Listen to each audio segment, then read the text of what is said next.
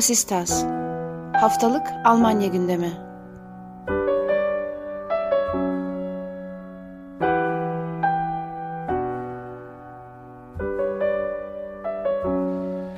Herkese merhaba. Vasistas'ın 12. bölümüne hoş geldiniz. Ben Akın Art. Bu hafta Ayşegül Ilgın'la birlikte sizler için Almanya gündemini değerlendireceğiz. Ali bizden bir haftalık müsaade istedi. Haftaya programımızı onunla yapacağız. Şimdi tartışma başlıklarımıza geçmeden önce her zaman olduğu gibi haber bültenimiz. Rusya, yurt dışına yayın yapan Alman kamu yayın kuruluşu Deutsche Welle'nin Moskova ofisini kapatarak burada çalışan gazetecilerin basın akreditasyonunu iptal etti.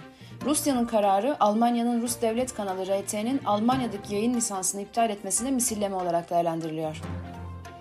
Almanya Çevre ve Ekonomi Bakanı Robert Habeck, Almanya'nın Rusya'ya olan enerji bağımlılığının azaltılması gerektiğini belirtti. Habeck, ülkenin jeopolitik konumunun enerji kaynaklarını çeşitlendirmeyi şart koştuğunu vurguladı. Ana muhalefet partisi Hristiyan Demokrat Birlik Partisi SDU uzun sürenin ardından ilk defa anketlerde koalisyonun büyük ortağı olan Sosyal Demokrat Parti'yi geride bırakarak birinci parti konumuna yükseldi. Deutschland Trend'in 3 Şubat tarihli anketine göre CDU-CSU ittifakının oranı %27, SPD'ninki ise %22 oranında seyrediyor. Almanya Daimi Aşı Komisyonu inaktif aşı Novavax ile ilgili olarak 18 yaş üzerine tavsiye kararında bulunduklarını açıkladı. Kararın mRNA teknolojisine çekinceli yaklaştığı için aşı olmaktan kaçınan kişilerin aşı olmasının önünü açacağı umuluyor. Almanya Dışişleri Bakanı Annalena Baerbock, Pekin'de düzenlenen kış olimpiyatlarını boykot etmeyeceklerini açıkladı. Bununla birlikte olimpiyatlar sırasında Pekin'i ziyaret etmeyeceklerini de belirtti. Almanya'da pandeminin başından beri tespit edilen toplam vaka sayısı 10 milyonu aştı. Uzmanlar hastalığı geçiren kişilerin gerçek sayısının tespit edilen vaka sayısının da üzerinde olduğunu tahmin ettiklerini belirtti. Alman hükümeti küresel çapta artan enerji fiyatları sebebiyle bir kereye mahsus olmak üzere üniversite öğrencileri, mesleki eğitim alanlar ve dar gelirlilere enerji faturaları konusunda maddi yardımda bulunacağını açıkladı. Robert Koch Enstitüsü'nün yaptığı araştırmaya göre kişilerin aşı olma kararında eğitim seviyesi, gelir durumu ve Almanca bilgisi etkili oldu.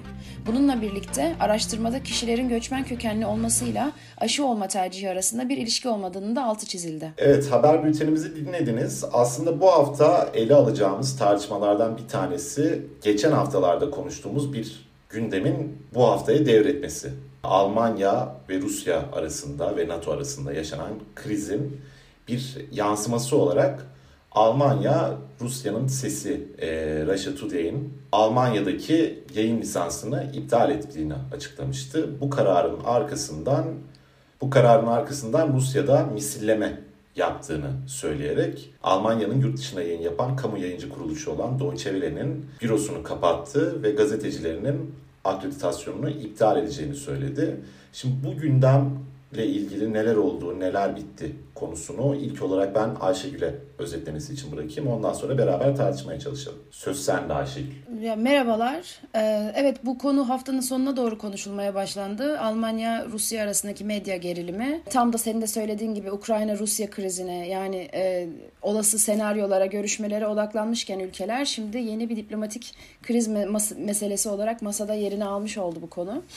Ya Rusya Almanya'nın yurt dışına yayın yapan medya kuruluşu Deutsche Welle'nin yayınlarını yasakladı. Yani Rusya'da artık Rusça yayın yapmasını engelledi ve DV'nin Moskova bürosunda çalışan muhabirlerinin de akreditasyonlarını iptal etti. Bu hamleyi de e, geçen hafta lisansı olmadığı gerekçesiyle Almanya'nın Today'in yani RT'nin yayınlarını iptal etmesine bir misilleme olarak misilleme olduğu yani bu hamlenin buna karşı bir misilleme olduğu da belirtiliyor. E, Rus Dışişleri'nden yapılan bir açıklamaya göre DV'nin aynı zamanda yabancı ajan yani yabancı unsur ilan edilmesi için de hukuki sürecin başlatıldığı söylendi. Rusya'da bu yabancı ajan statüsü almış hali hazırda 100 medya kuruluşu ve bağımsız gazeteci olduğu belirtiliyor.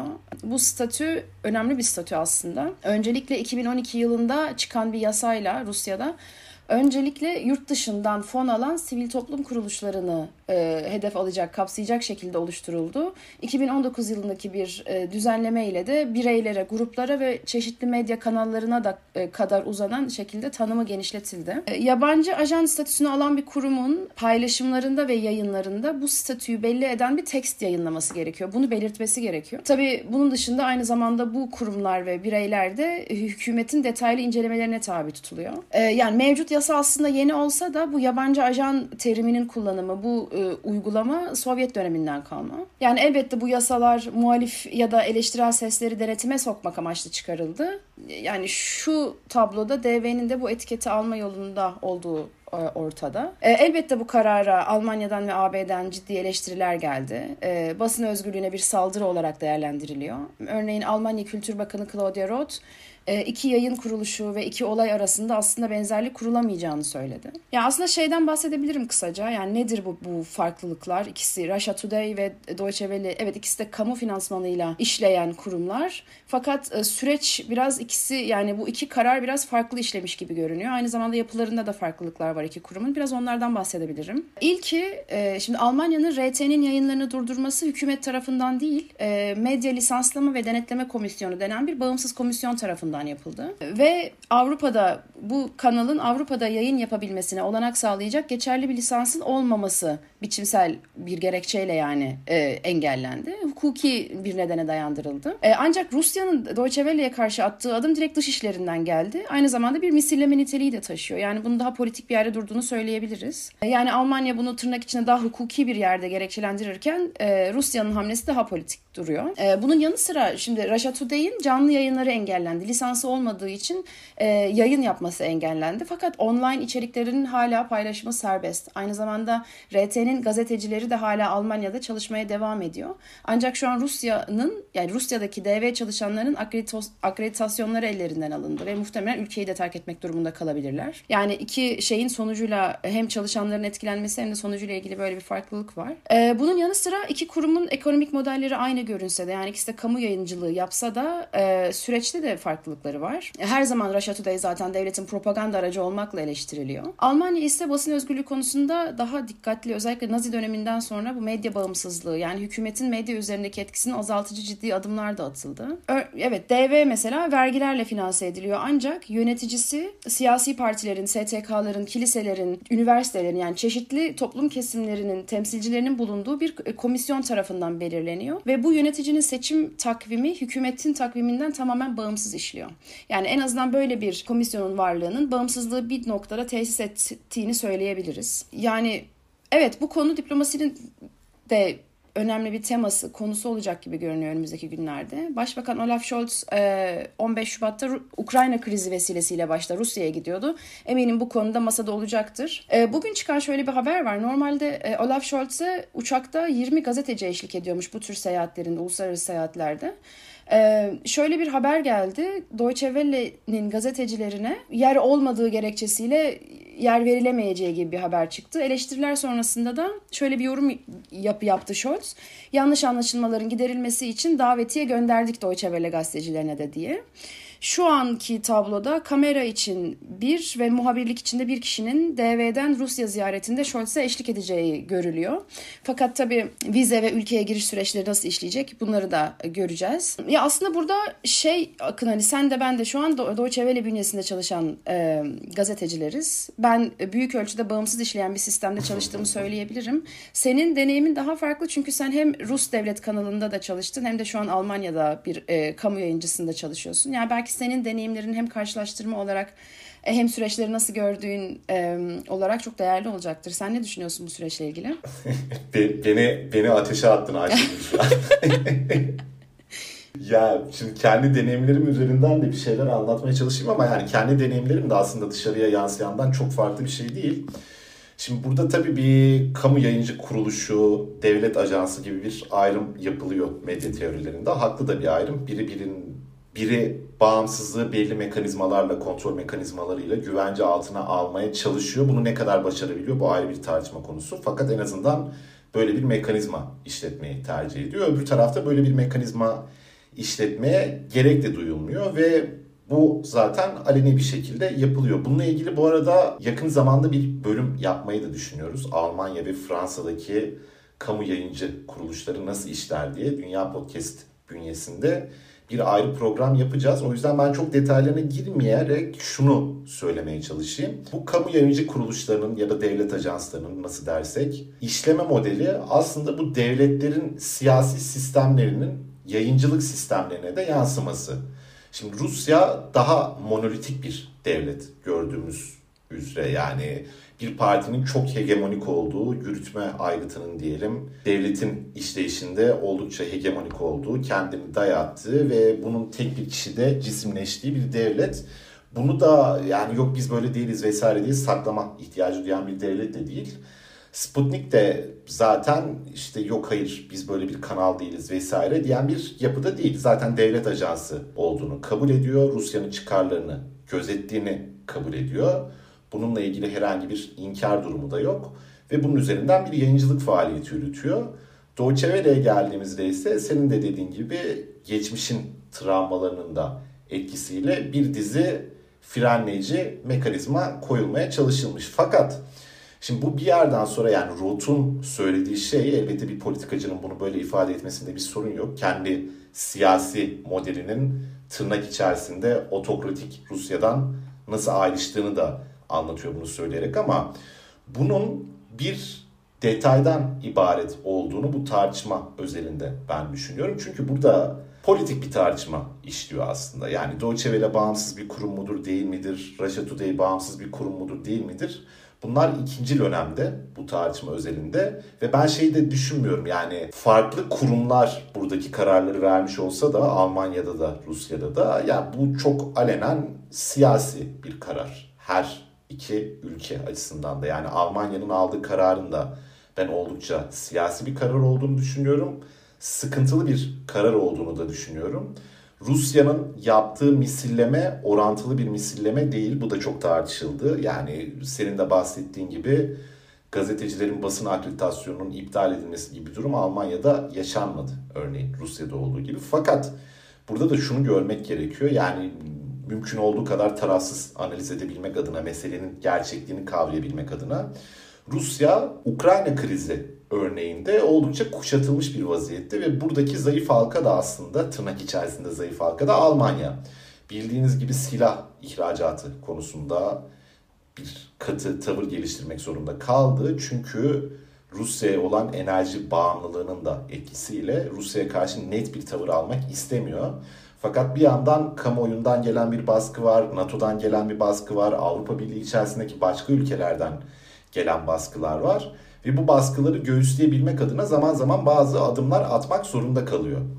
Adım attığında Rusya'nın daha sert bir yanıt vereceğini göstermesi bu kuşatılmışlık durumunda kendi gücünü ispat edebilmesi açısından tırnak içerisinde söyleyelim rasyonel bir hamle. Fakat elbette yani bu olumlu, iyi, kötü vesaire böyle bir şeyden bahsetmiyorum. Sadece bunun arkasında böyle bir motivasyon olduğunu ve bu tartışmanın esası itibariyle siyasi bir tartışma olduğunu bilmek gerekiyor. Yani sonunda evet basın özgürlüğüne yönelik bir e, sıkıntılı durumla karşı karşıya kalıyoruz maalesef. Fakat e, söz konusu kamu tarafından finanse edilen yayıncı kuruluşlar olduğunda bu yayıncı kuruluşların hangi hukuki sistemle yayın yaptığı vesaire karşıt ülkeler açısından ikinci önemli oluyor. Yani Rusya'nın işte ha Almanya'nın işte Deutsche Welle kanalı böyle bir bağımsızlık bilmem nesi güdüyormuş gibi bir düşüncesi olmasının e, ya bu çok mümkün bir şey değil tahmin edebileceğiniz gibi.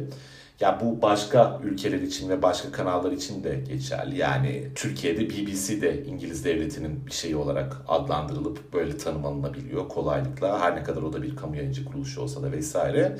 Dolayısıyla bu işte kamu yayıncı kuruluşu devlet ajansı tartışması evet biz gazeteciler açısından değerli bir tartışma, önemli bir tartışma. Bunun ülkelerde nasıl sürdürülebileceği de anlamlı bir tartışma. Bu tarz karşılaştırmaların bu noktada bir anlamı olduğunu ben de düşünüyorum. Fakat bu siyasi kriz özelinde açıkçası bunun çok bir anlamı olduğunu düşünmüyorum. Ee, Rusya'nın burada çok tehlikeli bir e, çizgide yürüdüğünü belirterek ben e, tamamlayayım yorumumu.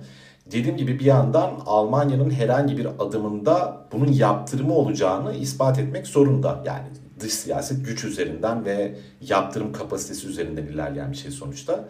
Fakat bir yandan da Almanya kamuoyunda zaten oldukça gayrimeşru bir figür, aktör olarak görülebiliyor Rusya. Bunu provoke etmeyecek, Almanya'yı başka konularda ek önlemler almaya zorlamayacak bir e, çizgiyi, tutumu da sürdürmesi gerekiyor. Bu hamle bu açıdan rasyonel bir hamle miydi, değil miydi? Onu ilerleyen zamanlarda göreceğiz ama meselenin siyasi bir mesele olduğunu tekrarlayıp kendi görüşümü kısaca böyle ee, özetlemiş olayım. Ya kesinlikle. Ve senin eklemek istediğin bir şey var ya, mı? Ya kesinlikle siyasi. İki ülkenin kararı da siyasi ama işte Alman medyasına baktığımızda özellikle ben onu söylerken aslında onu belirtmeliydim haklısın e, orantısızlığı şöyle tanımlıyorlar yani bunu değerlendirirken evet Almanya bunu çok tamamen hukuki bir nedenden dolayı yaptı fakat bunu Rusya çok orantısız bir şekilde daha politik bir noktadan bize karşı kullanıyor gibi yorumlar söz konusu. Yani birinin gerekçesi hukuki diğerininki politik olduğu için öyle bir yorum yaptı ama elbette özellikle şöyle bir siyasi atmosferde şöyle bir dış politika konjonktüründe hiçbir şeyin politik olmadığını söyleyemeyiz. Ee, ama senin de dediğin gibi yani Rusya'nın e, çok hassas dengeleri iyi gözetebildiğini düşünmüyorum ben de. Ee, mesela Rusya şey de demiş zaten. RT'nin faaliyetlerinin yani Russia Today'in faaliyetlerinin yeniden başlaması durumunda Deutsche Welle'ye biz de e, aynı hakkı hani Deutsche Welle'nin de e, yayınlarına başlayabileceğini söylemiş. Yani bir karşılıklılık sürekli bir karşılıklılık o hamleler siz bunu yaparsanız biz de bunu yaparız. Tehditler yani havuç sopa sürekli zaten bizim haftalardır da hem e, gaz konusunda hem Ukrayna hmm. konusunda da konuştuğumuz gibi yani Rusya'nın bir noktada Batı'nın karşısında kendini daha güçlü ve daha tehditkar konumlandırma sürecinin de bir parçası olarak görüyorum ben de. Bu buna belki e, bu minvalde birkaç olay daha gelişti geçtiğimiz yıllarda. Onun da örneklerini verip bu konuyu kapatalım istersen.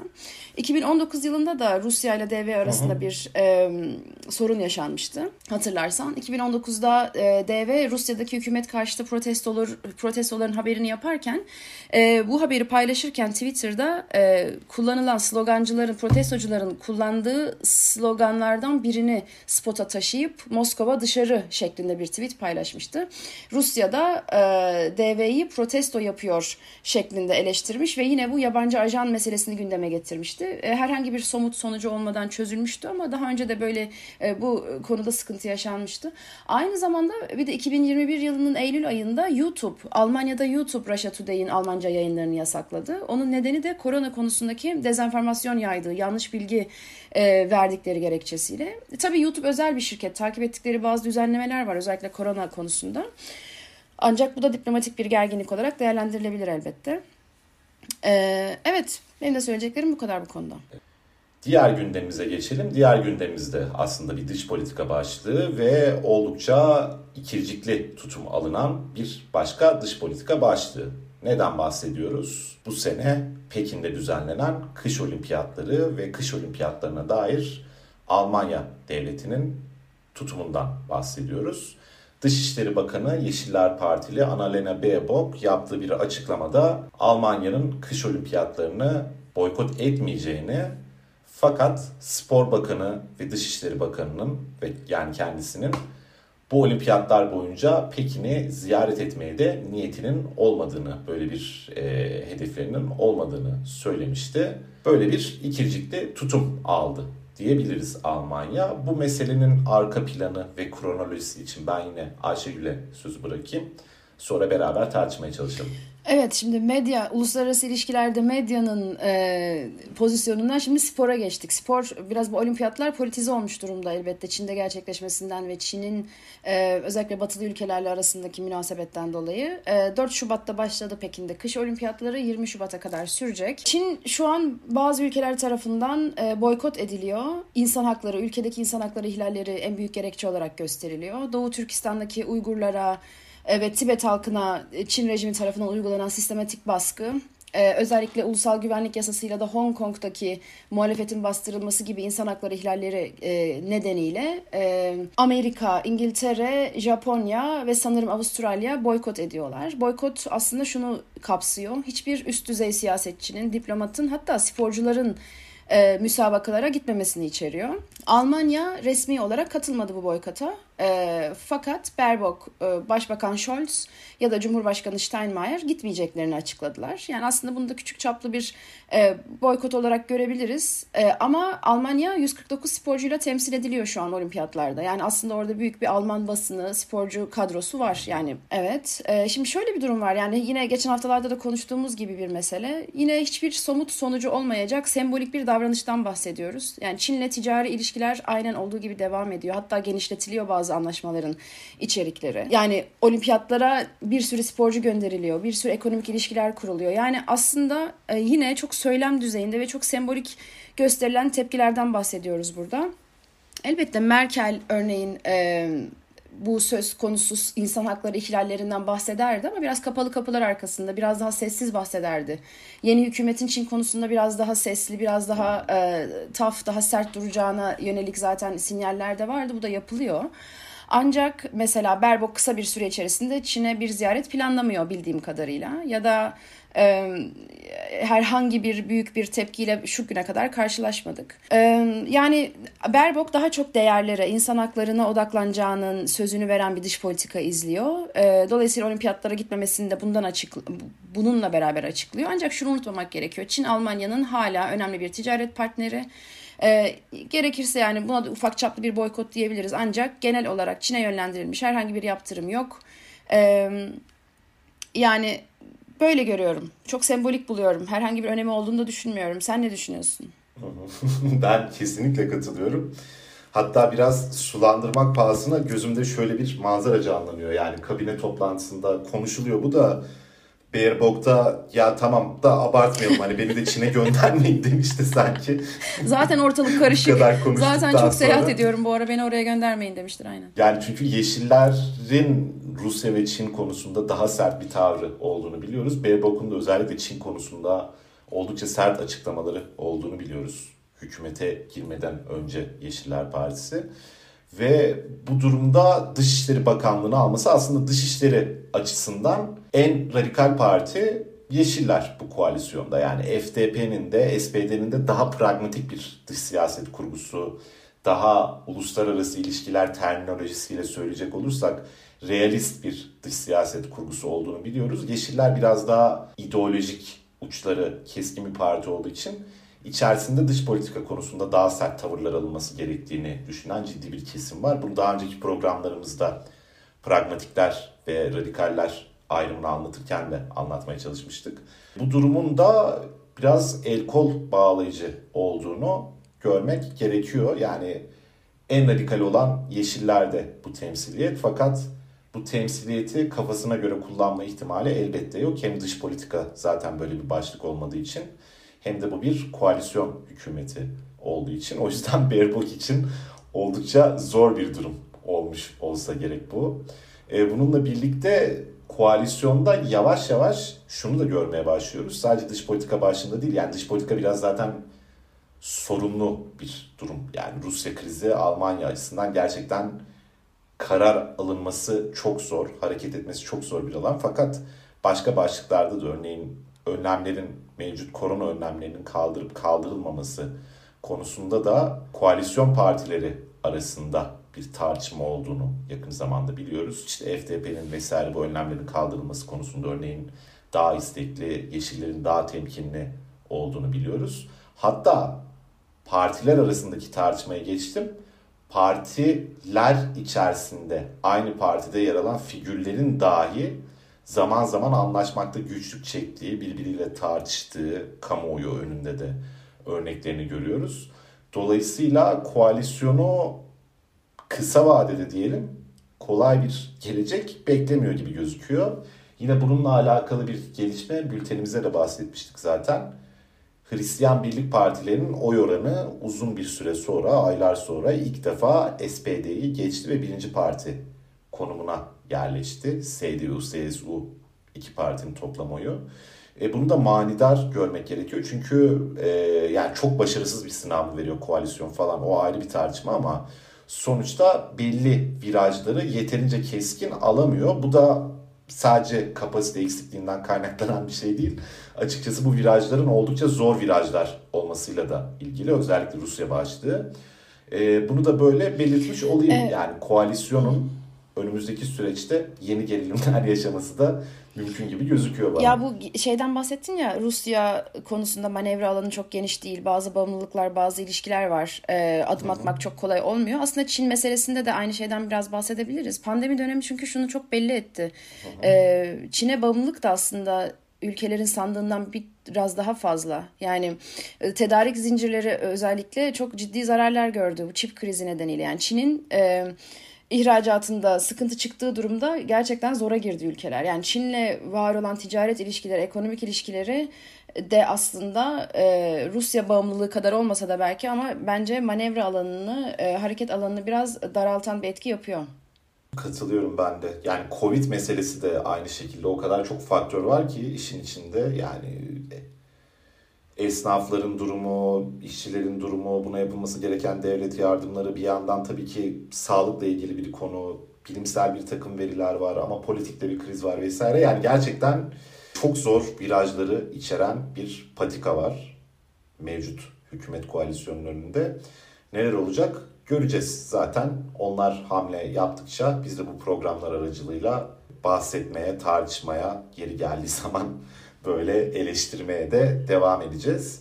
Benim söyleyeceklerim bu kadar bu hafta için. Senin eklemek istediğin bir şey var Benim mı? Benim de eklemek istediğim bir şey yok. O zaman bu haftalık programımızı kapatalım. Önümüzdeki hafta tekrar görüşmek üzere. Hoşçakalın diyelim. Görüşmek üzere.